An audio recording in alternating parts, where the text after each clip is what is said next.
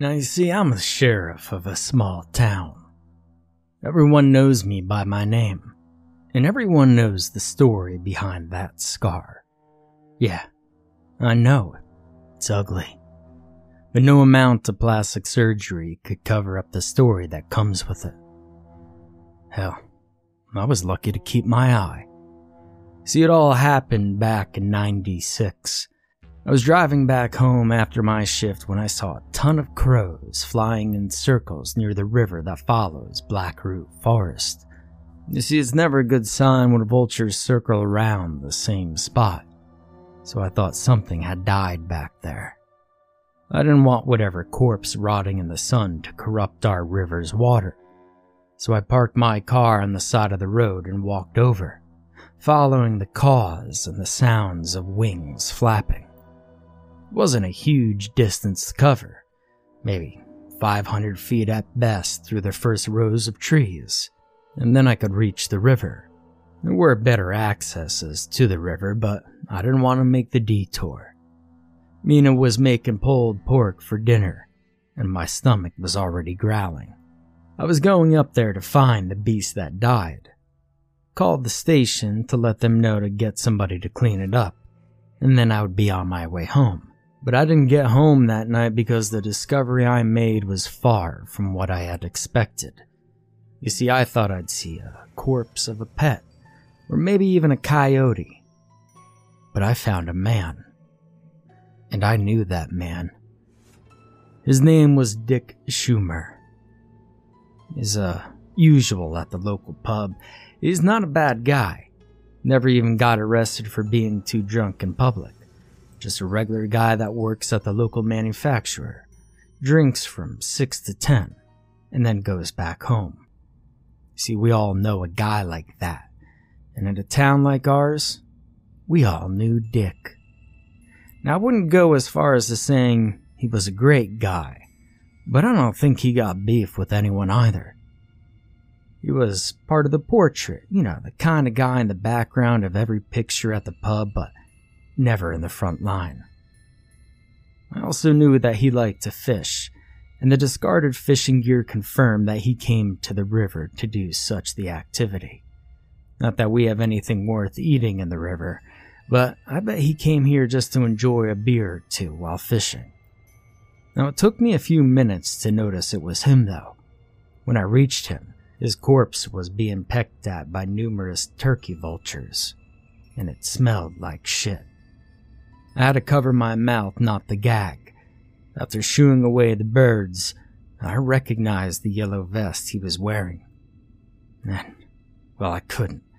You see, there was nothing left of his face for me to identify. It looked like his face had been clawed off, but I didn't know of any beast with claws big enough to make a man's whole face disappear. So we never had any bears in Blackroot Forest, and I doubt even a coyote or even a wolf had claws that could put poor Dick in that state. But I knew it was him from that vest and the large purple birthmark that spanned from the back of his left ear to the middle of his back. His face was a mangled mess of flesh, bones, and cartilage. Dick's nose was all but gone, and the rest of his face was in tatters. I could see the inside of his mouth from the side of his face. His cheek looked like a steak knife had slashed it. I could even see his tongue through the hole in his cheek. I don't know how I managed not to vomit. This was easily the most disgusting thing I had seen in my entire career. And back then, well, I'd been at it for over a decade. And that's just his face. I couldn't tell you about the rest of his body, but I suppose I could let you think about it. Just imagine if something with claws three inches thick and six inches long and sharp as a steak knife were to cut into a body. The results were quite easy.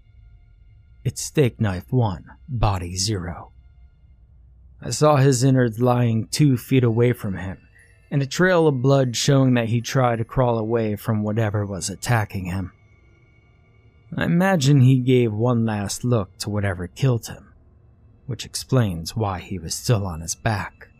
Now that said, maybe he wasn't crawling. Perhaps he was dragged.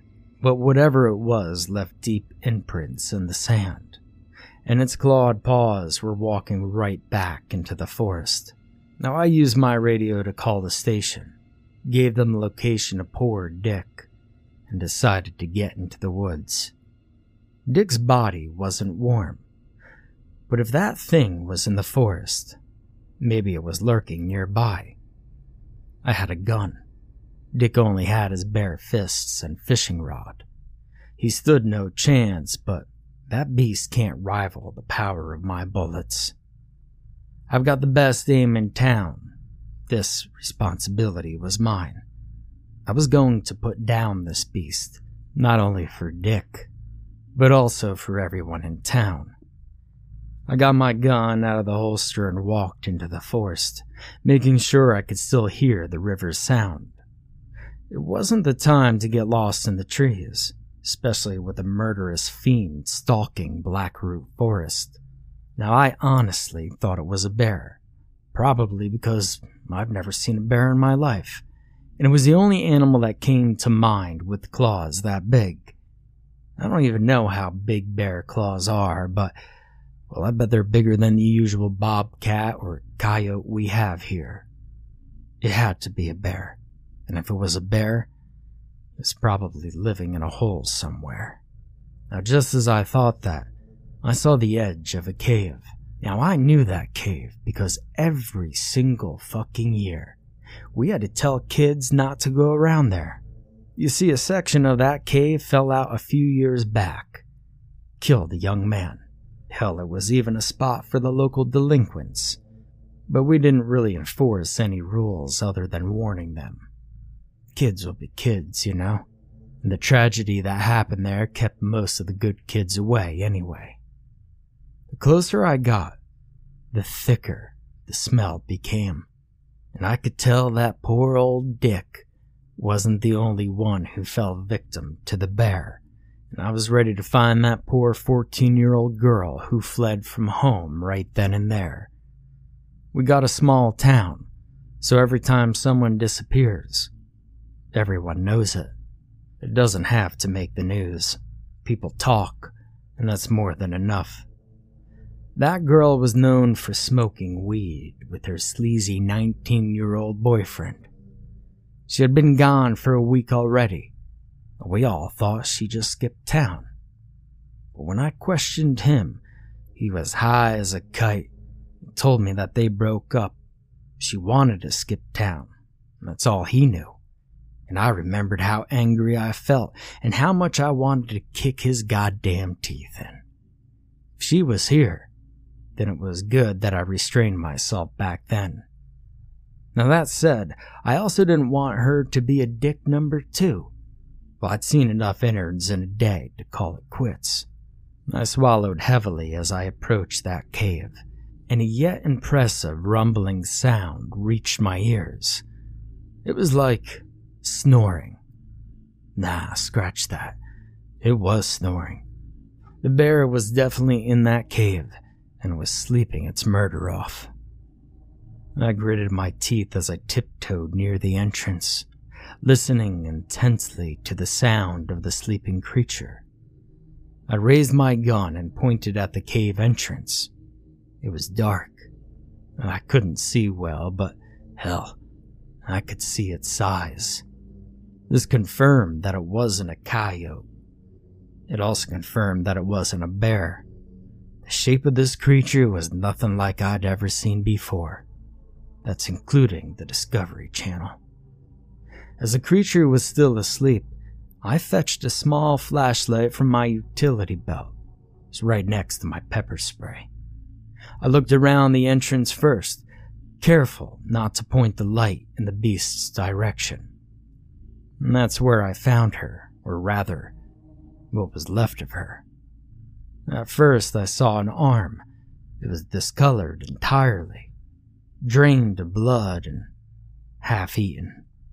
I could see the bone in the elbow, but the rest had been torn off the same way a dog would bite around a T-bone.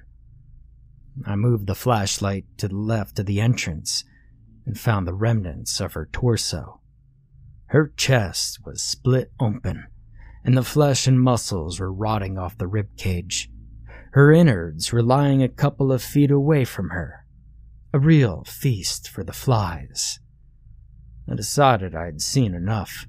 I thought retreating would be wiser, and then I'd come back to help kill the creature and get what was left of her body back. As I tried to retreat, I turned around and cut my thigh in a huge, pointy rock. I instinctively snarled, and the snoring stopped. That feeling of dread when something terrible is about to happen? Well, hell, I felt it tenfold and got my guts twisted in a knot in a fraction of a second. I heard a small thump, followed by a low, guttural growl, and I froze on the spot. When I turned to look at that beast, all I saw coming was a large, furry paw and one thick claw extended towards me. Well, that thing slapped me in the face, and I was sent flying three feet away. I felt pain radiate in my cheek and on my forehead, but before I hit the ground, I passed out. Now, I could have died right then and there, but I didn't. I woke up, well, I don't know how many hours later. I could still see the sun when I went toward the cave, and it was pitch black when I woke up. I was dizzy and the left side of my face was burning. I couldn't open my eye because it was swollen shut, and I heard it snore again and decided it was time to go. I made my way back to the river as silently as I could while holding a piece of my cheek that kept threatening to fall off my face. Saw Dick's crime scene, then went back to my car. I drove to the hospital on sheer adrenaline in the next town, since we don't have one of our own. I needed skin grafts and they took it from my butt. But let me tell you, I got lucky. I was in the hospital for three days, only because it was only a tiny graft. I was told I'd stay bandaged for that for three to four weeks. But I knew we didn't have that kind of time. I had to get back to the cave and do something. Now, I didn't know how to breach the subject with the rest of the station, mostly because I wasn't 100% sure of what I'd seen in that cave. The brief instant I locked eyes with the beast, I was sent flying back in less time than it takes to say, Ah. All I remember still makes no sense to me. Eight bulbous black eyes like that of a spider. Fur the likes of a grizzly bear if I could trust what Discovery Channel showed me and a maw with a thousand thin, razor sharp teeth ready to tear into flesh, muscles and bones alike. Now, it was a face no mother could love, let me tell you that. And there was nothing human or earthly about it. You would have told me I would have found E.T.'s ugly cousin's cave, and I would have believed you, because that thing was nothing short of otherworldly and terrifying. Nightmares can't come up with something that horrifying. And I only saw it for a flash. But I kept doubting myself. My resolve to get rid of it couldn't be stronger because of that. That's when I talked to Will and Jeffrey. Will's one of my old high school buddies who inherited his parents' farm, and Jeffrey's one of our deputies. I know and trust these guys as I trust myself. So once I was out of the hospital, I called them and met them at the local pub. Jeffrey doubted me. I mean, of course he would, but Will, he believed me all the way. Said he lost a cow recently and only found part of its head and limbs far back in the fields, not so far from the edge of Blackroot Forest. He told me he assumed a bunch of coyotes did it, didn't report it. But for a cow that size, it would need more than just a couple of starved coyotes. Even if he doubted me, Jeffrey still plotted with Will and me to eliminate whatever was hiding in that cave. I used my authority in town to have this section of the forest blocked, saying it was for Dick's death and the investigation. But it wasn't. I was going to blow up this joint with my buddies and hope that whatever's in that cave just dies and rots in there. Will had sticks of 40% dynamite left over for when he had to blow boulders off of his field, something his parents refused to do, but Will wanted to. And these are specifically made for rock blasting, so they were perfect to seal the cave entrance. Once we were ready, we went to the cave. We walked as silently as we could, and I stopped us when the cave was in range waiting to confirm the beast was sleeping. Once I heard it was snoring, we moved and placed our dynamite sticks on one side of the cave entrance. We didn't have many shots we could take, and lighting it was too risky. I didn't want the creature to wake up and get to see us or see the dynamite. I didn't know what we were dealing with, so we weren't taking any chances. We placed all the dynamite we had on the one side it slept on, then retreated behind the trees. I got my rifle and aimed for the dynamite. I aimed and I shot. That was a lot of dynamite in a massive explosion, and we weren't far enough. If it weren't for the trees and the blast shoving us to the ground, we would have had more than a few minor burns. My ears were ringing when I stood up, and my vision was blurry. But even through the smoke and flames, I could tell the cave collapsed. Now, I haven't told that story in forever. Today, Jeffrey and Will aren't here anymore to confirm it. So believe it or not, no skin off my back. But you see the scar here? That's my one proof that I met the creature that stalked Blackroot Forest. And I survived.